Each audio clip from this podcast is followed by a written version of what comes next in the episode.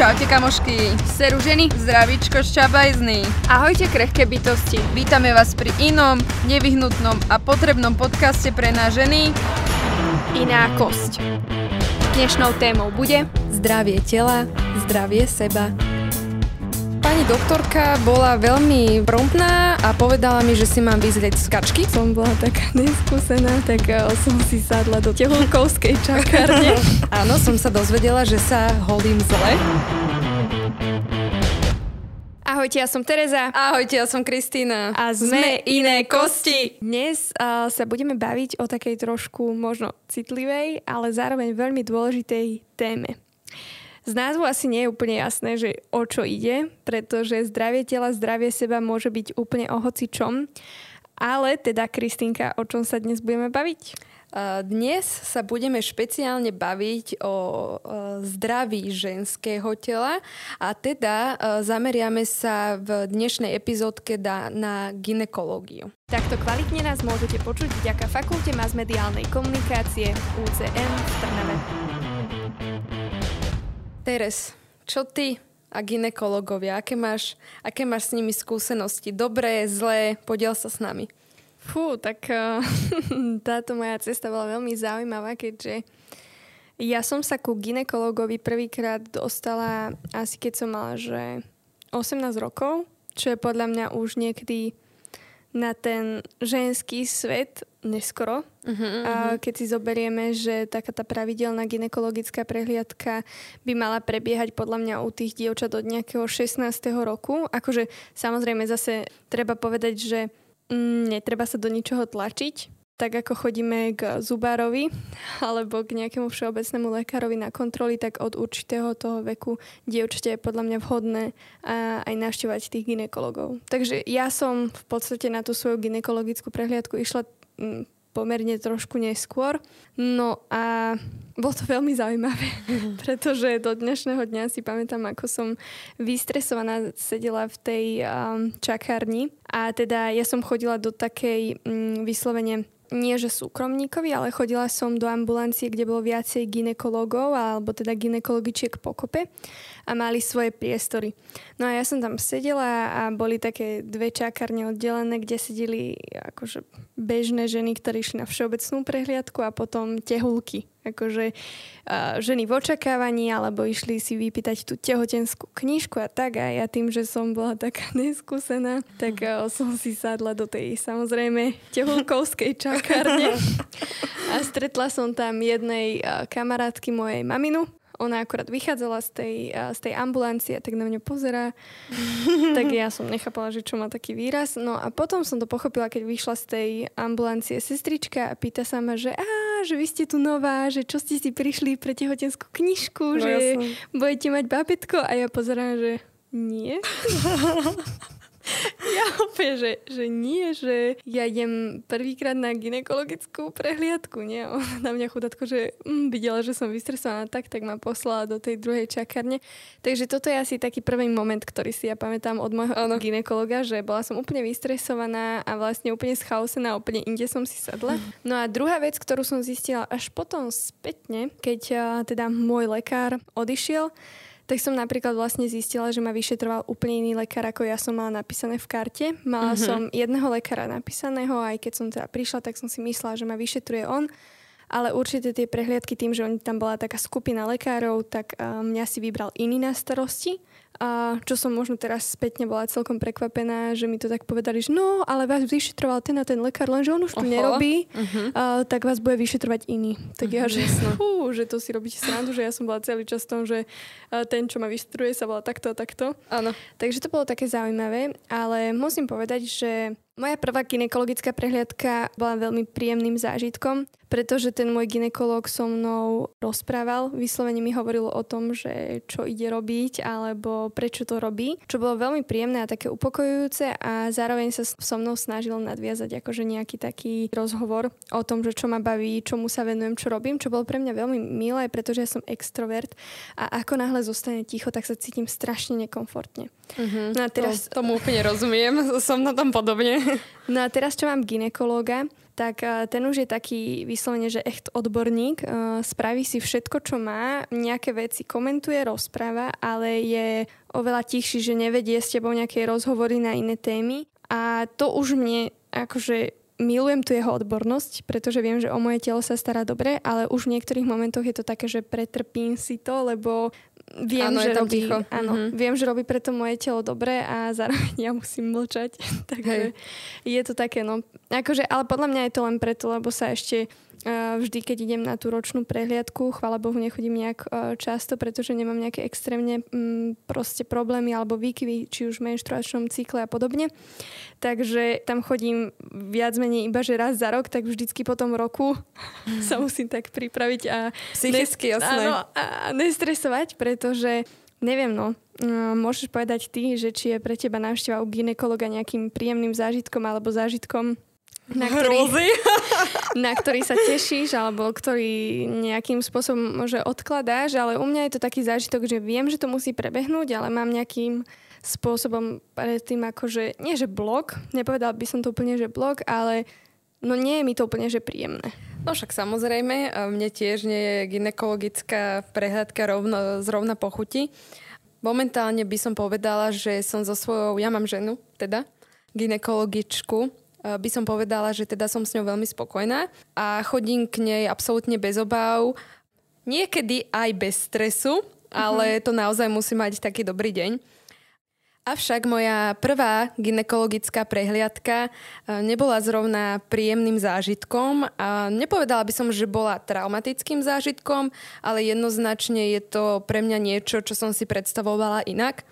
Um, môžem aj troška rozpovedať nejaký príbeh.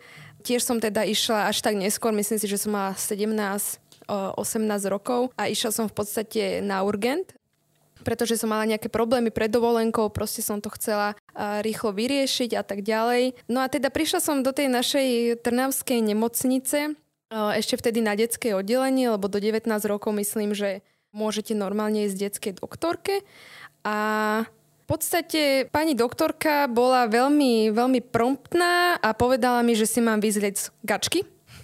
v tom momente som zostala stáť ako obarená, že aha, že to takto prebieha, že e, moja dôstojnosť ľudská troška, troška utrpela, e, keď mám pravdu povedať. A rovnako ma docela prekvapilo, že ma vyšetrovala s otvorenými dverami. Napriek tomu teda, že bolo vonku 40 stupňov, mm. si nemyslím, že to bolo OK. Napriek tomu som sa rozhodla u nej zapísať a išla som teda k nej neskôr na preventívnu prehliadku a pri tejto preventívnej prehliadke ma vysmiala, že som v tej dobe bola ešte panna Prišlo je to extra vtipné, že ako som si ja do dnešného dňa, však mám 17-18 rokov, nenašla nejakého partnera, nenašla si frajera, uh, hovorila to s takým posmeškom alebo smiechom v hlase a nebolo mi to zrovna príjemné a to do, teda to bol posledný krát, uh, kedy som tam u nej bola, pretože mi to bolo vrcholne nepríjemné a nemyslím si, že je to na mieste uh, mať takéto poznámky. Doktor by to mal zobrať ako fakt E, nemal by do toho nejako špárať alebo, alebo podobne. Um, a teda preto som sa rozhodla prejsť uh-huh. aj uh, k inej ženskej doktorke, s ktorou, ako hovorím, som už teraz veľmi spokojná a v podstate už je to pre mňa zážitok, že OK, uh, nemám, s tým, nemám s tým žiadny problém tam ísť. Uh, myslím si, že preventívna prehľadka je veľmi, veľmi, veľmi dôležitá pretože ako som sa dneska dočítala, podľa uh, Svetovej zdravotníckej organizácie každú druhú minútu zomrie vo svete jedna žena na rakovinu krčka maternice. Čiže takto by som ukončila uh, tú moju časť. Preventívka určite, určite, určite nájsť si lekára, ktorý vám vyhovuje, napriek tomu, že máte nejaké negatívne skúsenosti, nezanevrieť na to, ale pohnúť sa ďalej. Na toto, čo si hovorila, by som nadviazala, pretože si myslím, že nebol to jeden úplne z takých tých najhorších zážitkov, ktoré sa dajú zažiť u ginekologa, ale bol to, myslím si, že jeden z takých tých nekomfortných a takých tých extrémnych, kedy sa cítiš nepríjemne. No a vlastne myslím, že ak budem hovoriť teda za nás obe, že túto tému sme otvorili hlavne preto, pretože starať sa o svoje telo v rámci aj toho ženského tela, čiže tých ženských partí a toho všetko je veľmi potrebné a dôležité. Ale na druhú stranu je veľmi potrebné a dôležité hovoriť o tej celej veľkej bubline, ktorá sa napríklad s tou ginekológiou spája a častokrát e, je pre ženy taká tabuizovaná, nedostupná, čo vyvoláva v niektorých prípadoch taký ten stres e, z toho neznáma, čo podľa mňa ja celkom som akože na, u nás v Slovenskej republike dosť vnímala, tým, že napríklad uh, neviem ako ty, ale ja aj teda iné moje kamarátky, keď sme sa potom už teda ako staršie na výške o tom bavili, tak sme veľa informácií o tom nemali, že ani naše maminy sa s nami nejak o tom extra nerozprávali a ja som potom až naďabila vlastne na knižku Bez hamby o ohamby, kedy som sa dozvedela, že extrémne zaujímavé informácie pre mňa samú, inak čo musím teda podotknúť, tak mne túto knižku kúpil priateľ, čo bolo od neho veľmi pozorné a dodnes si to tak vážim, pretože mi to prišlo ako veľmi pekné gesto.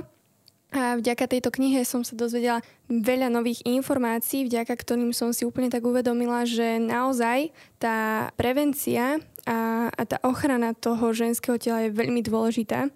A práve s tým súvisí aj tá ginekológia, návšteva toho ginekologa. A tak ako si aj ty spomenula tú štatistiku VHO, tej celosvetovej zdravotníckej organizácie, ktorá hovorí o rakovine krčka maternice, tak napríklad ja som o takomto očkovaní, e, čo je vlastne prevencia pred tou rakovinou, že sa môže dať zaočkovať proti rakovine krčka maternice, sa dozvedela až keď som mala 21 rokov.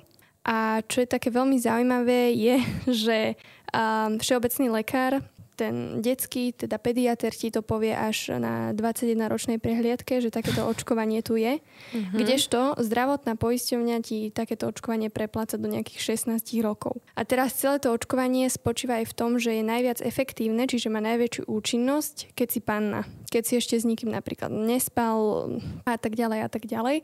Čiže vtedy je napríklad akože to očkovanie mm, najefektívnejšie. A ja som si vtedy tak povedala, že koľko mojich kamošiek a koľko žien, čo poznám v mojom okolí, už e, v 21 nie sú panny. A zase povedzme si, tá rakovina krčka maternice tu je a je vo veľký, veľmi veľkom ako keby percente, že je percentuálne dosť zastúpená v našej spoločnosti medzi ženami ako ochorenie. A vtedy som si tak povedala, že bysťu. to som proste mala vedieť. A Myslím, ano. akože spätne, keby môžem vrátiť čas, tak napríklad v tých 16 sa dám zaočkovať proti rakovine krčku maternice. Určite, ja som túto informáciu vnímala len v rámci môjho okolia. Viem, že jedna kamarátka e, mne blízka je teda zaočkovaná, ale viem teda len o jednej. Um, mne túto informáciu uh, doktorka ani nepodala uh, do dnešného dňa, uh, teda moja detská všeobecná. Um, a určite by som túto možnosť využila aj ja. Takže dievčatá, ak, máte, ak nás počúvate, ak máte túto možnosť, tak um, je to len výhoda pre vás, pre vaše zdravie. Uh, znížite tým riziku vzniku rakoviny, čo je podľa mňa uh, veľmi zásadné. Treba si samozrejme načítať uh, o tom informácie, poradiť sa s odborníkom, s doktorom, ktorý uh, veríme, že bude veľmi rád s vami komunikovať a, a teda ísť do toho.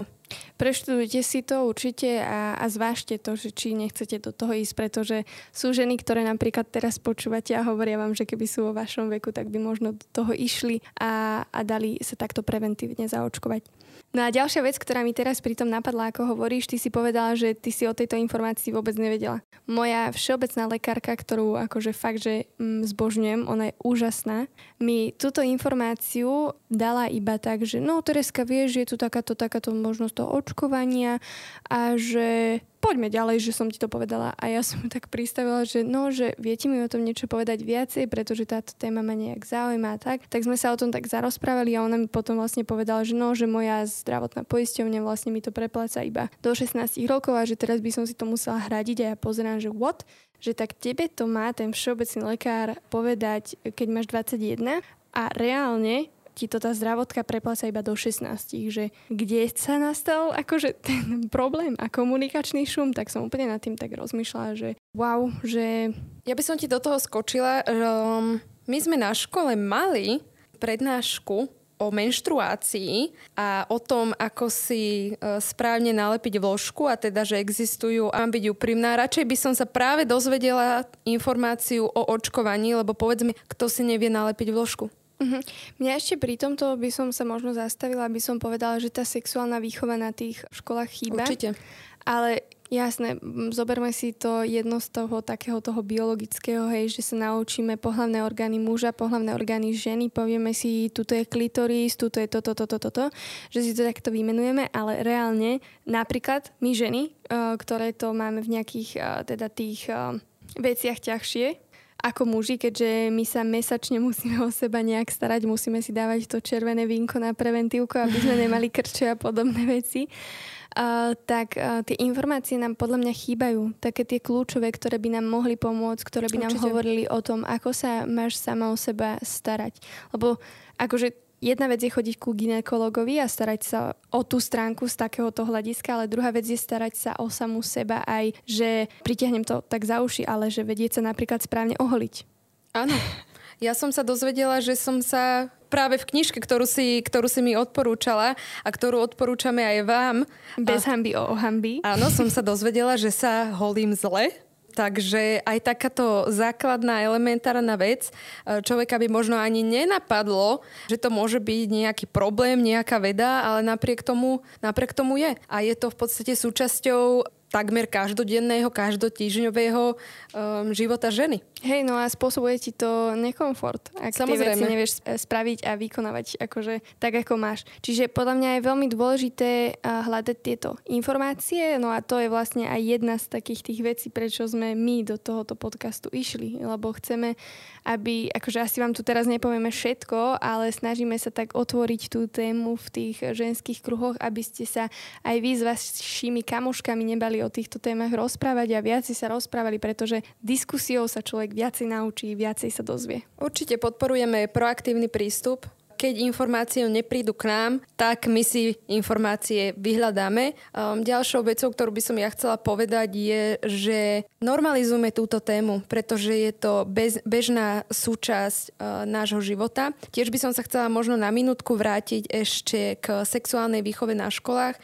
Nie je dôležitá len kvôli tomu, aby sme sa my, ženy, same poznali a poznali svoje orgány, ale uh, práve tá diskusia, ako si povedala, medzi dievčatami, chlapcami, podľa mňa eliminuje nejaké posmešky, keď uh, dievča má menzes a ide s vložkou, keď uh, náhodou pretečieš a máš krvavé nohavice. Neraz sa mi stalo, uh, že, že ma niekto vysmial kvôli tomuto práve opačného pohľavia, pretože nemal dostatočne uh, nejak informácie, nemal to so sebou žité. Taktiež, čo sa týka partnerského života, proste žijeme v spoločnosti podľa mňa je skvelé vedieť, normalizovať takéto témy. Dievčata budú vedieť, e, s čím sa potýkajú chlapci, chlapci budú vedieť, s čím sa potýkajú dievčata. Tak v anketách sme sa vás pýtali na to, že či pravidelne navštevujete svojho ginekologa alebo ginekologičku, pretože sme aj my chceli vedieť nejak spätne, že ako vám túto tému veľmi otvoriť, alebo ako hovoriť práve o nejakých našich prvých skúsenostiach, alebo možno, že doterajších skúsenostiach s ginekologmi tak čo nás veľmi potešilo, tak až 60% z vás pravidelne navštevuje svojho uh, ginekologa a zároveň uh, má z neho tak, že nemá z, uh, z neho nejaký strach, ale cíti nejaký akože ten jeho humánny prístup 82%. Čo je podľa mňa, čo je podľa mňa veľmi skvelé, pretože ja sama som mala prvú skúsenosť veľmi negatívnu a rada počujem, že ostatné ženy to tak nemali, pretože to môže e, vytvoriť neskutočný blok mm-hmm. v tom človeku. Možno nejaká slabšia povaha odo mňa by si povedala, že že už nejdem.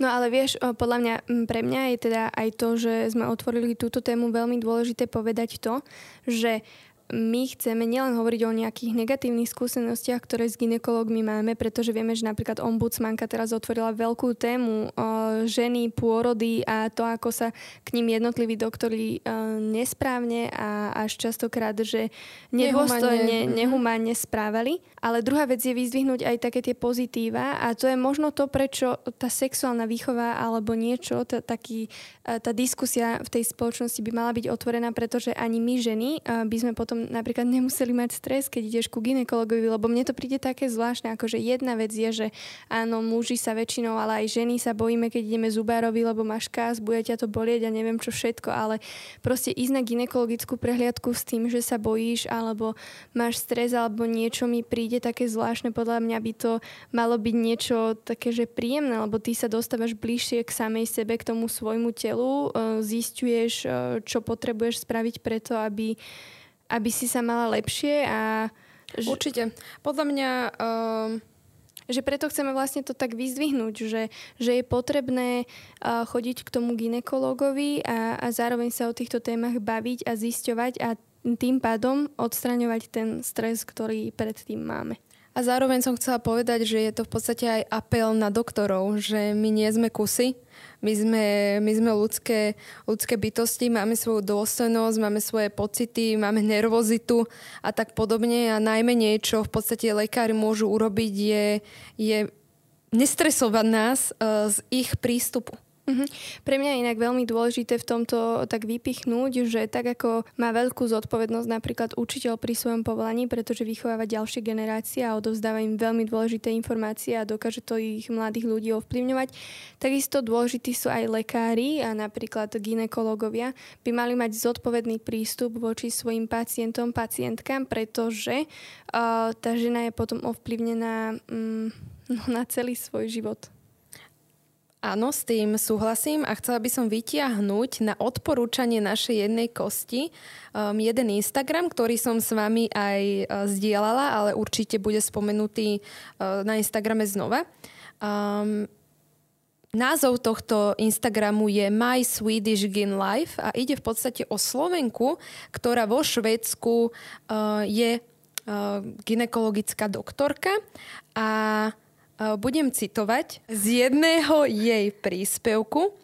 Základ je túto pozíciu moci nezneužívať, nemať pocit poloboha a snažiť sa tento vzťah pacienta a lekára vyrovnať do tej miery, ako to ide. Takže ja by som to, túto časť uzavrela asi takto. Um, zároveň v tomto príspevku odoznelo, um, že v neakutných prípadoch alebo v neakutných situáciách som za pacienta zodpovedná do tej miery, do akej si to pacient žela. Uh, nad, hovorím to preto, lebo by som chcela nadviazať na uh, jeden príbeh, ktorý sa nám dostal um, do directu na Instagrame, um, kedy jednej našej kosti ginekologička veľmi prizvukovala, že iná metóda antikoncepcie ako hormonálna antikoncepcia uh, nie je dobrá. Um, napriek tomu, že teda uh, spomínaná kosť nechcela práve brať hormonálnu antikoncepciu, chcela nájsť uh, nejaký iný spôsob. Ginekologička toto jej rozhodnutie neakceptovala a v podstate veľmi na ňu tlačila do, tejto, do, tejto, do tohto druhu antikoncepcie. Zároveň nám napísala, to možno troška nadviažem aj na môj príbeh, že teda Kost je povedala, že sa bojí nejakého prvého pohľadného styku, má 20 rokov. Ginekologička je na to povedala, že nech do toho vhupne, nemá na čo čakať. Čo je podľa mňa brutálne zodpovedná odpoveď práve od odborníka, Myslím si, že sex alebo sex life nie je niečo, čo by ľudia mali brať na ľahkú váhu, aj vzhľadom na to, že nie každý je na to pripravený. Niekto je pripravený, keď má 16 rokov, niekto je pripravený, keď má 25 rokov. Takýto prístup podľa mňa nie je zodpovedný podnecovať nejaký, nejaký sex len kvôli tomu, že si doktor myslí, že je to už OK v tom veku. To isté platí u mňa. Ja som, keď som mala 17-18 rokov, som proste nebola psychicky pripravená eh, na to s niekým zdieľať takúto, takúto intimitu. Mm-hmm. Inak to, pri tomto by som možno aj nadviazala bežne, okrem teda nejakého sexu, čo samozrejme akože patrí uh, do úst toho ginekologa, že sa ťa na to pýta, či máš pravidelne nejaký pohľavný styk a tak ďalej, hej, lebo to potrebuje na vyšetrenie, to je jedna vec. Ale druhá vec je už samozrejme taká, že sa ťa uh, vyslovene ťa tak nabada na to, že však maj ten sex a neviem čo práve, všetko. Práve, no. Uh, tak druhá taká najčastejšia téma, ktorú sa ťa opýta ginekolog a mňa sa to tiež teraz uh, naposledy ten môj opýtal, že a že vy už ste v takých rokoch, že by ste aj rodiť mohli. A že O, kedy budete rodiť? A ja, že no viete, ja študujem ešte právo a že nemám to doštudované a teda, že strašne však určite, že chcem mať raz deti svoje, ale že teraz sa na to necítim ani. Priznám sa, že po všetkých takých tých um, prečítaniach si aj veci od tej ombudsmanky a videnia jedného konkrétneho dokumentárneho filmu o pôrodníctve na Slovensku uh, som mala určitý čas vyslovene, že blok mať nejaké svoje deti a ísť ich raz porodiť. A myslím si, že to je téma kľudne aj na ďalší podcast a, samostatne. Ale teda ja osobne sa veľmi pôrodu desím. A um, akože v ten deň, ako som videla ten dokumentárny uh, film, som bola kúpiť veľkú kyticu rúží mojej mame aj mojej sestre, ktoré už sú obidve matky, teda moja mama to je samozrejme, ale moja sestra už má tiež teda svoju cerku a bola som im kúpiť kvety a bola som im to tak zaniesť a proste, že úplne, že, že fakt, že vy ste pre mňa hrdinky a že ďakujem vám za to, a že ste a že ste mali tú odvahu plodiť nejakú novú generáciu. A ja som sa tak sama akože nad tým zamyslela, že, že fú, že do tohto stavu raz keď sa dostanem, tak asi budem chcieť ísť do nejakej rakúskej súkromnej kliniky, kde, kde mi nikto nebude hovoriť, akým spôsobom mám sedieť, alebo ako mám rodiť, alebo neviem čo všetko a, a nútiť ma presne do nejakých m, drastických vecí, ktoré mne nebudú príjemné alebo ktoré nebudú robiť uh, s tým, že majú môj súhlas. Um, samozrejme, ja by som ešte troška sa kúsok spätne vrátila. Ďalší príbeh od našej kosti, kedy v podstate tiež je to zasahovanie do nejakého súkromia. Ginekolog povedal pri prvej prehliadke, že ak bude mať sex pred svadbou, tak si ju chlap nebude vážiť. Dievča si neskôr našla partnera, boli spolu dva mesiace a ginekolog sa pýtal, kedy bude svadba. Takže zase veľmi neprimeraný zásah do súkromia. Nikoho nezaujíma ginekologov názor na to, kedy sa ja budem vydávať. Hej, no akože, a to je presne tá vec, ktorú sa oni pýtajú, že kedy budú deti, kedy bude svadba a to mi príde také, že, že what, že ty sa tu máš starať o mňa a nie o môj nejaký že iný život, ktorý, alebo ten bežný život, ktorý ja vediem. Samozrejme. Ešte by som spomenula možno pôrody, alebo teda tehotenstvo. Jedna koz nám e, spomenula veľmi nepríjemný zážitok, kedy bola tehotná, mala vnútri seba e, sono, čiže doktor ju vyšetroval a pritom jej stlačal brucho a hovorí, že to bola najhoršia bolesť, ako kedy zažila. E, zase sa pýtam, ako je toto možné? Ako je možné, že sa, že sa dejú takéto, takéto veci? Mm, podľa mňa by naozaj, že takí tí ginekologovia mňa, mňa aj pri týchto porodoch, že tak napadá, že si tak ako keby mm, spätne uvedomiť, že prečo sa rozhodli to povolenie robiť a prečo ho robia, pretože majú veľmi veľkú, akože, ako som už spomínala predtým, zodpovednosť a ovplyvňa tú ženu na celý život a hlavne oni jej nechajú nejaký ten zážitok, ktorý si ona zo sebou nesie. A, v podstate, že si predstav, že si prvorodička. A teraz samozrejme však ty, keď ideš skakať prvýkrát z padáku, keď ideš prvýkrát neviem čo robiť, nepoznáš to, ty nevieš, aký je to pocit a ten človek, ktorý ja chápem, je unavený, keď už si to za ten deň napríklad prešiel s XY ženami, ktoré mu tam došli rodiť a samozrejme už by chcel mať všetko hotové a tak ďalej, ale pristupovať napríklad k prvorodičke tak, že na ňu kričíš a hovoríš, že, že prečo je neschopná, že to zvládne a tak ďalej, že, že že mi to príde také fakt, že taký zvláštny prístup, že práve naopak, že ja by som, a ja som akože aj veľmi empatický človek, ja keby robím také povolanie, tak ja by som sa tej žene snažila vysvetliť, proste nejak ju utišiť a, a nejakým pokojným hlasom, pokojným tónom k nej prístupovať, kdežto aj tá ombudsmanka tam písala, že častokrát proste majú ženy modriny na, na stehnách, ako ich proste lekár silno akože udieral, ale nie, že udieral v zmysle, že ťa bije, ale proste tak akože čápal ťa, mm. že proste, že otvorte nohy, otvorte nohy, že, že strašne naozaj taký, taký až nedôstojný taký ten prístup o, voči, voči tej žene, ano, veľmi necitlivý, teda tej prvorodičke, ktorý majú. Možno by som nadviezla na takú ďalšiu anketu, ktorú sme vám, anketovú otázku, ktorú sme vám po, m, položili. A to bolo, že či sa hambíte hovoriť o svojich ženských problémoch v nejakom svojom okolí. Čo mňa veľmi potešilo, tak až 80% z vás napísalo, že nie, že sa nehambí, tak tých ďalších 20% vyzývam k tomu, aby ste naozaj do tých diskusí išli, pretože sa dozviete, že možno nejakými pocitmi a nekomfortom netrpíte iba vy, ale aj vaše kamošky Áno. Ja by som teda chcela povedať, že nám prišli aj veľmi pekné príbehy uh, od žien, ktoré uh, opisujú svojho ginekologa ako veľmi pokojného, ktorým uh, vždycky vysvetlí, čo treba, má ľudský prístup, je, je veľmi príjemný, zodpovedný, empatický, uh, hovorím, čo ide robiť, prečo to ide robiť, ako si aj ty spomínala uh, na začiatku. A to je niečo práve, čo by sme chceli vidieť a čo nám uľahčí práve tú ginekologickú prehliadku. Čiže netreba sa báť, je podstatné len nájsť niekoho, s kým si, kým si sedíte. Ja by som možno dala ešte jeden taký celkom funny príbeh na odľahčenie situácie. Jedna naša kosť uh, nám napísala, že ginekologička ju naposledy vyšetrovala šťapkou na hlave, lebo už bola na odchode. Takže zase pre ginekologičku možno docela, docela bežné, jednou nohou tam, jednu naspäť. E, neviem, či ja by som to brala ako vtipný príbeh, ale Kost to brala uh, s humorom, čo je podľa mňa v tejto situácii aj teda potrebné, alebo teda s nejakým, s nejakým nadhľadom. Na jednej strane to možno svedčí o nejakej uvoľnenej atmosfére. Uh, na druhej strane by som sa, by som sa pýtala, že že je toto profesionálne? Že mali by ste pocit z toho, že sa o vás lekár naozaj zaujíma, ale tak to už je na také polemizovanie viacej. Zaujíma a zároveň sa stará. Čo si odnies z tejto epizódy, milé kosti, je asi to, že zdravie tela znamená zdravie teba, zdravie seba. Čiže nebojte sa diskutovať o všetkých týchto témach so svojimi kamoškami, s maminami alebo proste s ľuďmi, eh, s ktorými sa cítite komfortne sa baviť na túto tému.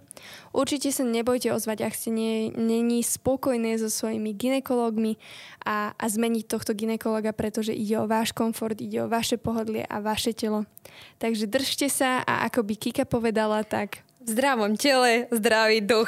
Ahojte. Ahojte.